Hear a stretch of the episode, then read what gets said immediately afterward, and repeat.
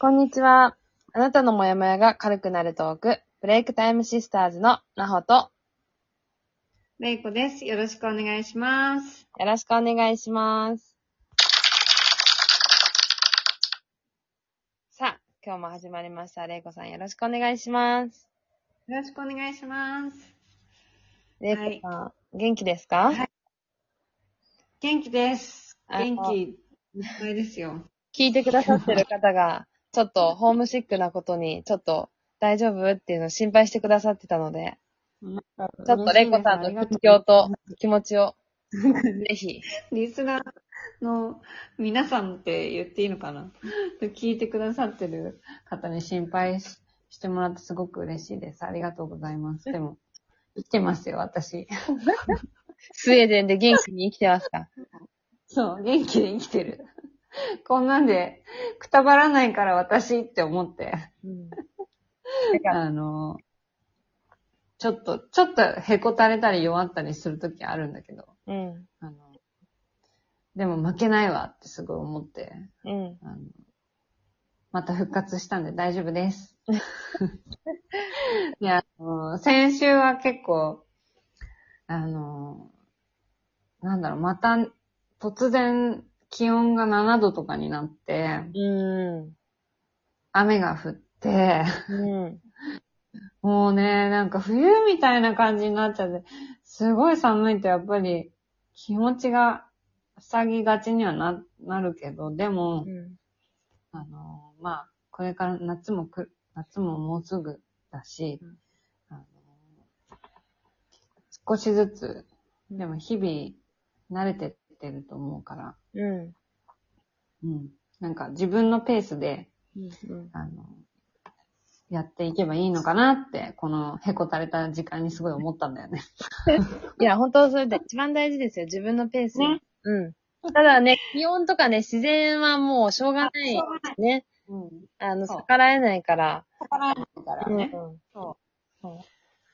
だから、その、ね、まあ今日の、そうじゃ、そう、そう、そうじゃ、じゃない、言葉が、口が回らないわ。そうだ、その、うんテーマはい。に通じる。はい。そうですね。テーマは？じゃあ今日のテーマは、自分のペースを知ろうというテーマで、今日はお話をしていきたいと思います。もうタイムリー、タイムリーだけど、そうですね。うん。なんかどこに、どこでどういうことをしてても、あの、なんかこう、みんなにとって結構重要なテーマかなって私は思ってるね。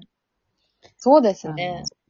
うん。別に、ね、あの、玲子さんや私に限らずみんながきっと経験することだったりとか、そういう場面があると思うので、なんかその、まあ、お大きく環境が変わるときはもちろんそうだし、うん。でもあの、折に触れて、うん。あの、季節が変わったりとか、うん。こうね、ね、年がこう変わったりとか、うん。なんか節目節目があるじゃん。うん。なんかその時によってもさ、その、変、あの、まあみんな日々変化してるわけだから、うん。あとその自分の体調とかさ、うん。うん。時期とかあるじゃない？うん。で、なんかその、周り、私の場合はやっぱりこの、なんか土地、か国が変わったとか、まあそういうのが今すごく私の中での大きなテーマではあるけど、うん。周りの人がこうだとか、うん。なんかその、周りの環境に、あの、なんかこういうか流れになってるなとかっていうので、まあ、うん。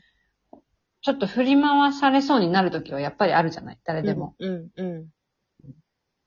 だけど、うん。なんかそこで自分の、なんかこう、見方とかペースとかをうん。きっちり分析、客観的に見て分析してあげると、それが安心につながるなって思ったんうん。だよねそ。うですね。うん。うん。なんかすごくこう、感情に振り回されちゃうと辛くなるけど、うん。でも待てよっていう。うん。うん。うん。私って、なんかこう、いこう人間関係でも、うん。物事の始め方とか、うんやり方とか、受け入れ方は、こういう感じでいつも慣れていくんだよねっていううん。のを、ちょっと分析うん。してみると、周りがどうあれ、うん。たとえ隣のすごく仲のいい親友がどうあれ、うん。うん。なほがどうあれ、うん。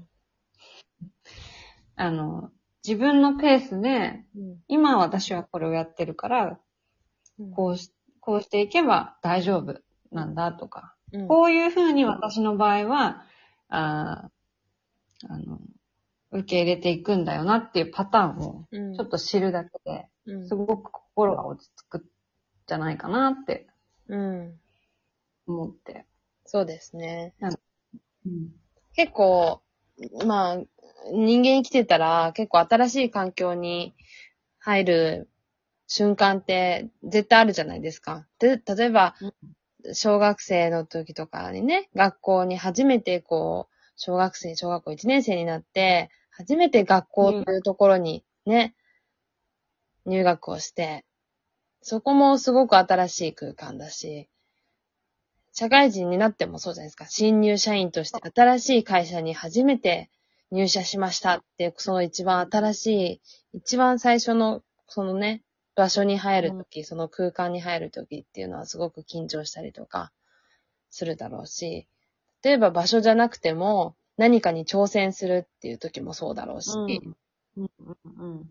なんかそういう、始めるとき、一番最初に何かを始めるときっていうのは一番怖かったりとか、不安が伴ってくると思うんだけど、だからこそ周りと一緒にしなきゃって思いがちなんですうん。ね、結構。うん、そうだよね。うんうん。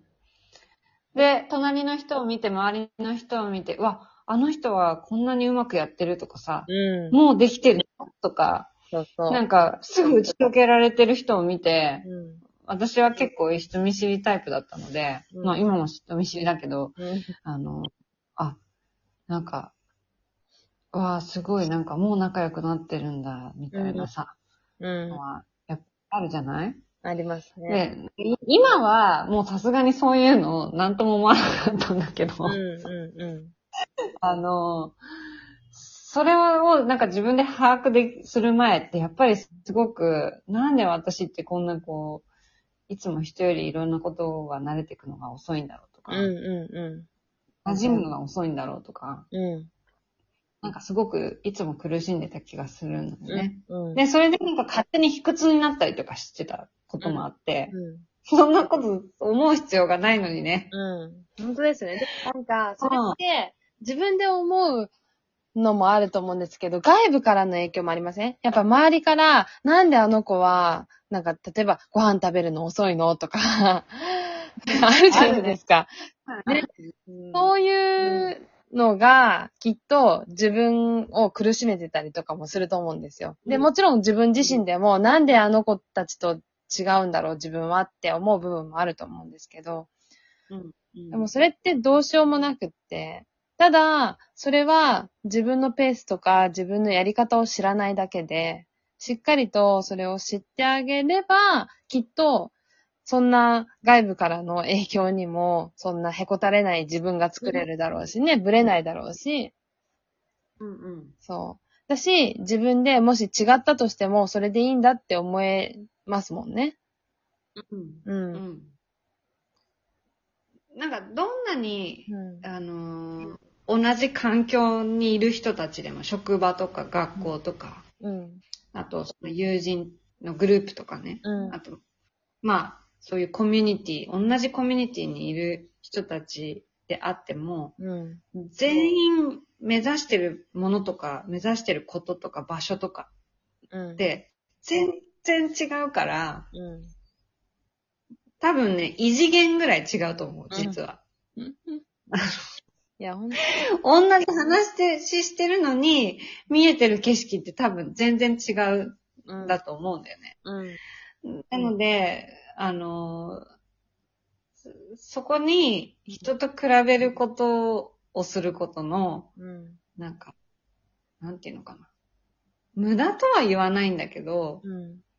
その、ひ人と比べることで、あ、よし、頑張ろうとか、なんかその、あの、ポジティブな方に行けばいいんだけど、それによってもしその、比べることによってネガティブな気持ちになるんだとしたら、それは、な、なる必要がないよね。うん、そうですねって思。うん。結構ネガティブになってる人多いと思いますよ。